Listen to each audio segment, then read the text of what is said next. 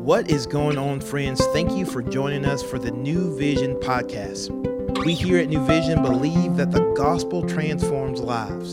So we're going to take an opportunity to open up God's word and see what he has to say so that we can take the best next step to become more like Jesus.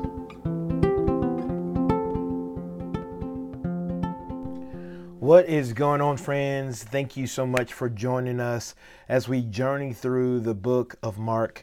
My name is Nick, and I get the privilege of being one of the pastors here at New Vision. And if you're new to the podcast, we're going to talk about a particular section of Scripture. I'm going to give some insight. We're going to read it together. We're going to sit in it. We're going to see how we can apply it to our lives today. So let's begin. I don't know if you are anything like me, but I have my go to movies.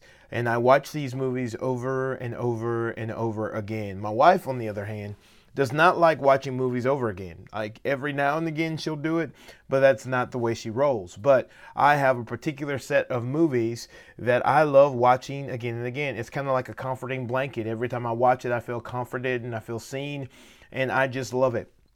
One of those movies that happened to be my one of my favorite movies is Driving Miss Daisy with Jessica Tandy and Morgan Freeman.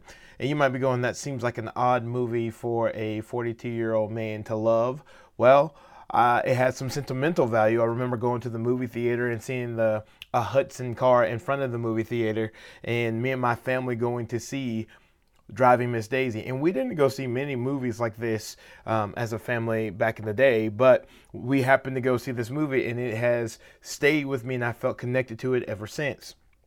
There's a scene in the movie where the main characters, Morgan Freeman and Jessica Tandy, Jessica Tandy is having a relapse, kind of having some, um, you know, she's getting older, and so she, there are some complications that sometimes happen when you get older well, she's a little confused. She thinks she's in the past, and she's running around the house looking for some papers that she thinks that um, she has misplaced because she was a teacher in her early days, and and she has relapsed back to thinking that that's where she is. And Morgan Freeman's character comes and just walks alongside her ever so slowly, reminding her of what is true, reminding her of what is true.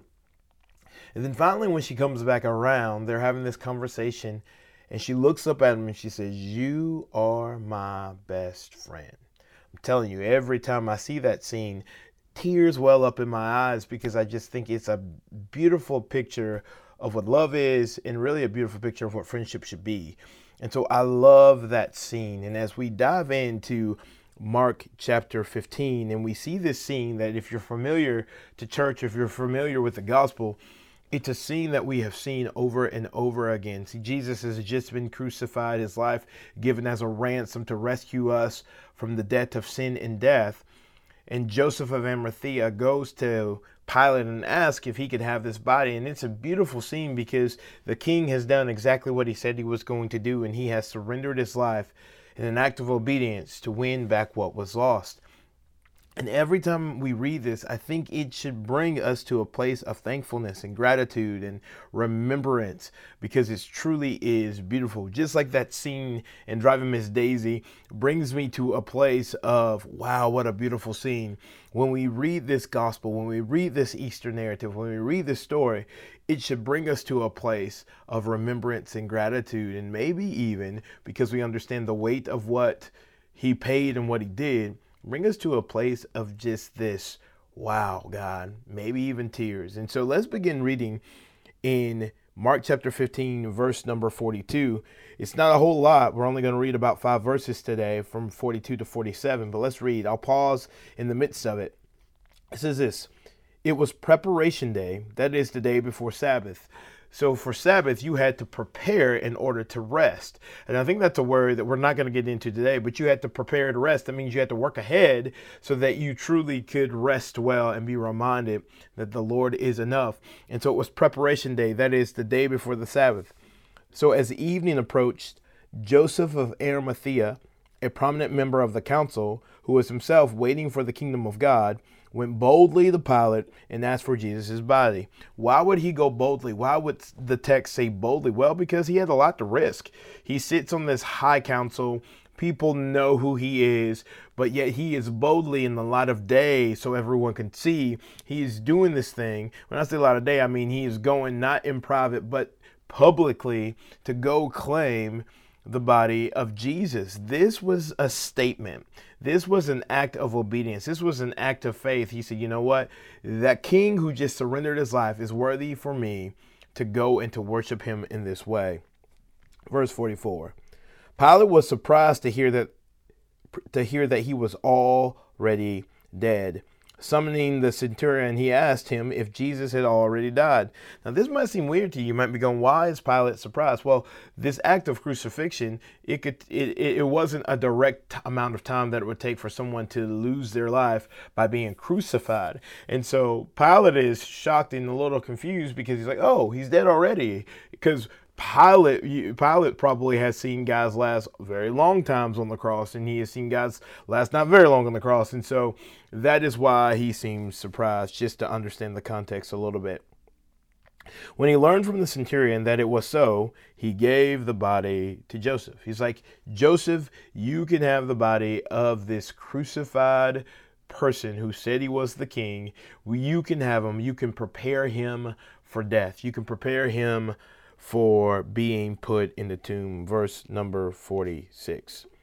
So Joseph brought some linen cloth, took down the body, wrapped it in the linen, and placed it in a tomb cut out of rock. Then he rolled a stone against the entrance of the tomb. Mary Magdalene and Mary, the mother of Joseph, saw where he was laid. When I think about this scene in verse 46, stick with me for a second. I think of Joseph going to get the body of Jesus and preparing him ceremonially, preparing Jesus' body to be placed in the tomb. I recently heard a sermon about the bread of life, and, and he was talking through John chapter 6. And so in my mind, that is kind of fresh in the landscape. I picture Joseph taking this bread of life, this bread that has um, come to the point where it has been surrendered, right? I, I think of bread coming out of the oven and it is ready for the eating. It is ready to do the thing that it was intended to do.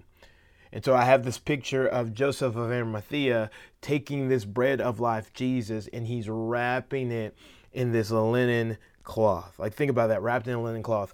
How many fine restaurants have you gone to and the bread is wrapped in a linen napkin? Think about that.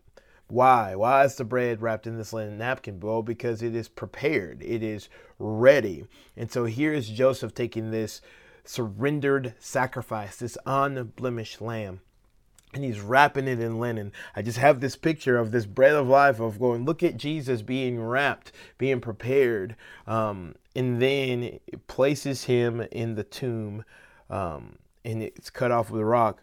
Then you roll the stone against the entrance of the tomb, and they would roll this stone. They didn't want robbers coming. They didn't want people coming. So this stone is sealing this, like this is completed, right? This is done. And so and then there's a small note, verse 47 Mary Magdalene and Mary, the mother of Joseph, saw where he was laid. That's important information because you're going to see that they're going to eventually go back to this tomb. They're going to tell others where the tomb is. And so that small little detail that John Mark puts in there, it's a very important detail. Mary Magdalene and Mary, the mother of Joseph, saw where he was laid because eventually they're going to go to that tomb and they're going to be fulfilled because they get to eat of that bread that was surrendered and that was prepared. So I think about today, I think about as we approach this Easter season. It's right around the corner as we are coming to the close of our series through the book of Mark. I think, man, Jesus not only is the bread of life, but he has offered himself to me. Am I eating full of what the King offers me? And maybe that's a question you can ask yourself today. Are you eating of what the King has offered? Are you remembering well the offering? Are you responding well to what he has done? Are you worshiping in spirit and truth in light of what the King has done? And if you answer that question, you go, no. Nick, I'm not even sure what that looks like. Nick, what does it mean to respond well? Well, a couple of things I think about is today, you're doing a very important part of partaking in the eating of this bread and responding to this bread that was offered on your behalf, this bread of life named Jesus, by interacting with his word, being refined, being changed, being formed into the image of Jesus by wrestling with the word of God because you do not leave reading the word of God unchanged because it does not return void. And so engaging with the scripture. Another thing I would say is prayer. Prayer is a conversation you get to have with the king. Now, remember, it is dialogue, not monologue. Often for me, I want to tell God all about my needs. He already knows. It's a dialogue, it's talking and listening, talking and listening, talking and listening. And maybe for you in this season, it is taking a step in reminding and inviting somebody to come and partake of this bread in this Easter season. Using the placement that God has given you, your place and your influence for His glory and so that He can use it for our good. And so today I pray that you will eat well of this bread, that you will remember the sacrifice, that you will remember that this bread had to come to completion so that we could eat of it. And Jesus was willing to be fully who he was called to be. And I love that. And may we continue to be moved by what he has done. May we continue to worship in response to what the King has done. And may we continue to offer our lives as a living sacrifice which is a reasonable act of worship. Know I'm for you. We look forward to seeing you back here soon. You guys have a blessed day, and we'll talk to you later. Bye, everybody. Thank you for joining us today for the New Vision podcast. We hope that you have heard a word from the Lord and that you can better walk today in light of God's word. To find out more information about New Vision, we would love for you to follow us on Instagram at New Vision Life or look us up online at newvisionlife.com. And as always, we look forward to seeing you tomorrow.